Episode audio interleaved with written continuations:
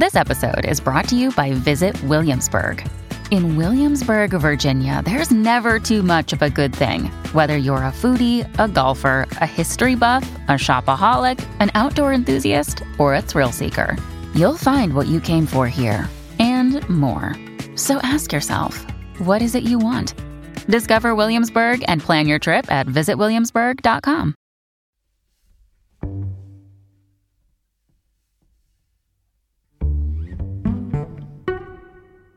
Da quando ho finito gli studi mi sono trovato tantissime volte di fronte a una semplice eppure al tempo stesso complicatissima domanda.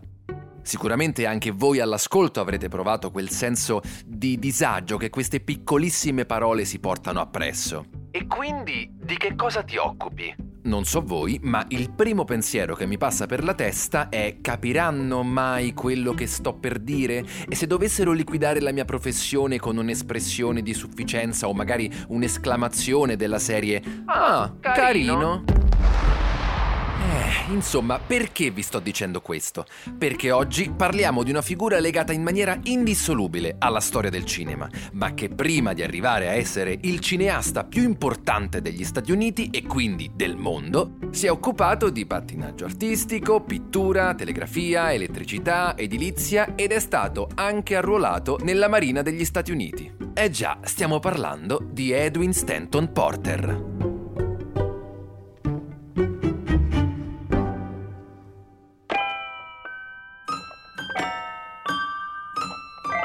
Sono Matteo Vitelli, un regista e uno sceneggiatore che proprio quando ce la stava per fare ha deciso di cambiare la propria rotta. Perché la storia del cinema è fatta proprio di questo, tanti piccoli cambi di rotta. Piccole e grandi invenzioni che hanno causato la nascita di questo strano oggetto che ancora oggi non riusciamo a capire perché ci piaccia così tanto. 76 milioni 212.168. Questo numero si riferisce alla popolazione americana nei primi anni del Novecento. E mettiamoci anche che in quegli anni gli Stati Uniti hanno già il primato mondiale sul numero di sale cinematografiche. È inutile dirvi che quindi solo in pochi anni gli Stati Uniti riescono a diventare il più grande mercato del mondo per il cinema. Piccolo salto indietro, 1896. Ritroviamo il nostro Thomas Edison lo troviamo a New York per la presentazione di un nuovo oggetto magico di cui ha appena acquistato il brevetto, il Vitascope. Questo è un grande proiettore alimentato elettricamente che, attenzione, supera il kinetoscopio perché trasforma la sua visione in un'esperienza simultanea. Quindi finalmente il cinema diventa socialità. Tutto molto bello, sì, ok, ma ci sono due elementi da non tralasciare. Primo, all'epoca i film non sono sottoposti al regime del diritto d'autore. Secondo, le copie dei film sono vendute agli esercenti, anziché essere date a noleggio. Quindi tutto molto bello non proprio, perché risulta davvero molto difficile controllare la circolazione delle pellicole. Quelle di Edison in primis venivano duplicate e vendute, ma anche Edison stesso, come abbiamo già detto negli episodi precedenti, si arricchisce contraffacendo i film importati dalla Francia e dall'Inghilterra. Vai Thomas, vai, stai andando alla grande, sei il re del mondo, ti arricchisci con i film degli altri e al tempo stesso fai causa a chi distribuisce illegalmente i tuoi film. Si badi bene, la pirateria è una cosa mostruosa che è riuscita a mettere in ginocchio un'intera industria e come tale è sempre e in ogni caso da condannare. Però, cioè, Thomas Edison, un po' di coerenza.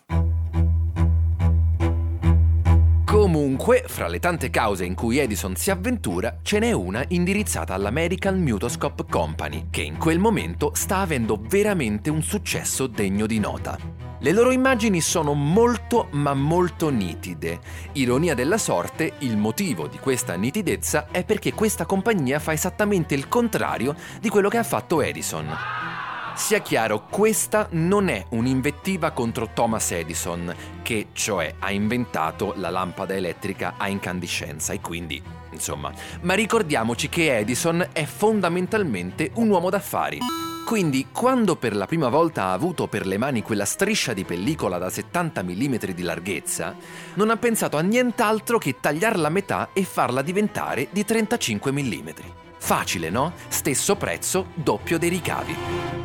Invece l'American Mutoscope Company, che nel 1899 diventa l'American Mutoscope and Biograph, fa qualche sacrificio, gira in 70 mm e regala al suo pubblico una definizione straordinaria. Tutto questo successo inizia un po' a indispettire Thomas Edison, anche perché pensa che quei brutti ragazzacci si stiano arricchendo con una tecnologia il cui brevetto è il suo. E quindi è presto detto. Inizia una lunga trafila legale che, indovinate un po', viene vinta dall'American Mutoscope and Biograph. E così siamo arrivati al 1903, anno in cui la AMB assume uno dei più importanti registi del cinema muto, David Griffith. Ok, ora è arrivato il momento di parlare male anche della AMB. E so già che facendo così tutti i professoroni si sentiranno un pochino indegnati e distruggeranno il telefono dal quale stanno sentendo questo podcast. Però, primo, non lo fate, i telefoni costano. Secondo, la fama di David Griffith forse è un po' inferiore rispetto al suo stesso film Nascita di una nazione. Il ruolo cruciale che ha Griffith all'interno della storia del cinema però è aver capito prima degli altri che il futuro del cinema non sarebbero stati più i prodotti da 10, 20 o 40 minuti. Griffith vuole qualcosa di più, che riesca veramente a catturare gli animi degli spettatori. Forse avete già capito, Griffith è l'inventore del lungometraggio. Nel 1915 fonda la Triangle Film Corporation, con cui poi produce appunto Nascita di una nazione, ben 160 minuti di proiezione. Con questo film Griffith mette a punto un nuovo modo di fare cinema. Nascita di una nazione è la prima opera cinematografica pienamente narrativa, dove il rapporto fra interesse verso la storia raccontata e verso le immagini mostrate propende decisamente verso la prima. Il film è una ricostruzione romanzata di alcuni episodi della guerra di secessione americana. Le azioni sono veloci e le inquadrature sono molto molto brevi e montate secondo effetti narrativi ben studiati che gli conferiscono garantiscono un dinamismo mai visto. C'è forza, c'è passione e una violenza che mai nessuno era riuscito a filmare. Bellissimo, il problema è che Nascita di una nazione è una pellicola dal contenuto platealmente razzista. Il Ku Klux Klan è raffigurato come un movimento spontaneo di cittadini volenterosi che ristabilisce finalmente l'ordine nel sud, sconfitto nella guerra civile e abbandonato dal governo del nord a orde armate di schiavi liberati e violenti. Tutti i personaggi neri, ovviamente interpretati da attori bianchi con la faccia dipinta, sono rappresentati come rozzi e intellettualmente inferiori e i maschi neri sono ovviamente desiderosi di stuprare le donne bianche. È un peccato. È un peccato perché David Griffith, o per meglio dire Nascita di una nazione, è considerato il film inventore del linguaggio cinematografico classico. E infatti all'interno della pellicola si possono notare tre elementi che saranno alla base di praticamente tutto il filmabile e il filmato. L'inquadratura, intesa come singola ripresa, la scena, intesa come insieme di inquadrature, e la sequenza, intesa come insieme di scene. Inquadratura, scena, sequenza. Parola, frase, paragrafo. È il linguaggio. È la nascita del cinema. Purtroppo devo ammettere che ho perso un po' il filo del discorso. Siamo partiti da Edwin Porter e siamo arrivati a David Griffith. Quindi facciamo così.